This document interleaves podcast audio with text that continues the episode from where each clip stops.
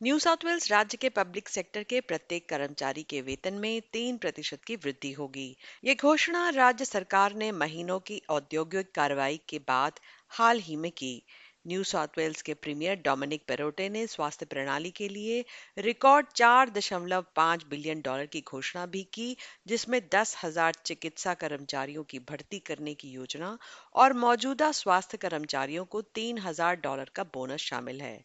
Covid महामारी के ढाई साल से राज्य की स्वास्थ्य प्रणाली पर भारी असर पड़ रहा है We need to ensure that not just us, but our children and their children have the best access to healthcare possible and the best services possible. My job is to advocate on behalf of everybody across New South Wales, and I think where we've landed today is fair and reasonable. स्वास्थ्य प्रणाली की चार दशमलव पाँच billion dollar की राशि अगले चार वर्षों में प्रदान की जाएगी और एक बड़े पैमाने पर इस क्षेत्र में लोगों को भर्ती किया जाएगा मेडिकल स्टाफ के लिए रिकॉर्ड दस हज़ार अतिरिक्त पूर्णकालिक पद सर्जित किए जा रहे हैं, जिनमें से सात हज़ार छह सौ को अगले साल तक भरने की योजना है। Bronnie Taylor New South Wales की क्षेत्रीय स्वास्थ्य मंत्री हैं और वो कहती हैं it's nurses it's doctors it's physios it's OTs it's speechies it's diversional therapist it's all of the people that we need to keep our system going सभी स्वास्थ्य कर्मचारियों को महामारी के दौरान काम करने के लिए धन्यवाद के रूप में 3000 डॉलर का बोनस भी दिया जा रहा है।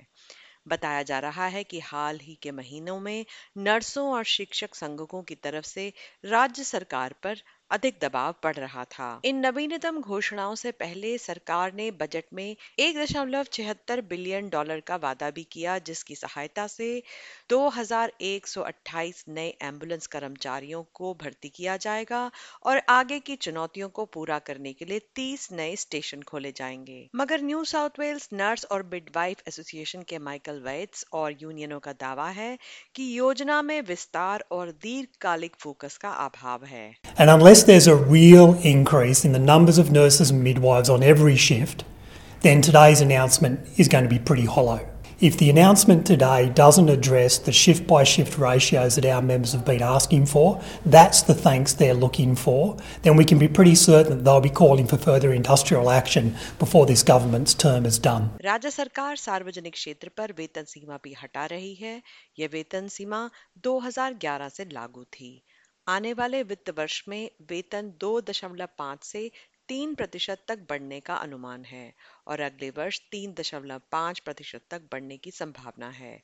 ये एक ऐसा कदम है जो राज्य के सभी चार लाख सरकारी कर्मचारियों को प्रभावित करेगा, जिसमें स्वास्थ्य कर्मचारी, शिक्षक पुलिस अधिकारी और सफ़ाई कर्मी शामिल हैं। लेकिन यूनियनों ने तीन प्रतिशत वेतन वृद्धि को मामूली और मुद्रास्फीति से काफ़ी नीचे बताया है और न्यू साउथ वेल्स सरकार द्वारा वेतन बढ़ाने की प्रतिबद्धता के बावजूद सार्वजनिक क्षेत्र के कर्मचारियों की हड़ताल इस सप्ताह आगे बढ़ने वाली है। यूनियनों का कहना है कि वेतन वृद्धि को मुद्रा मुद्रास्फीति के अनुरूप होना चाहिए, जो वर्तमान में पाँच दशमलव एक प्रतिशत है।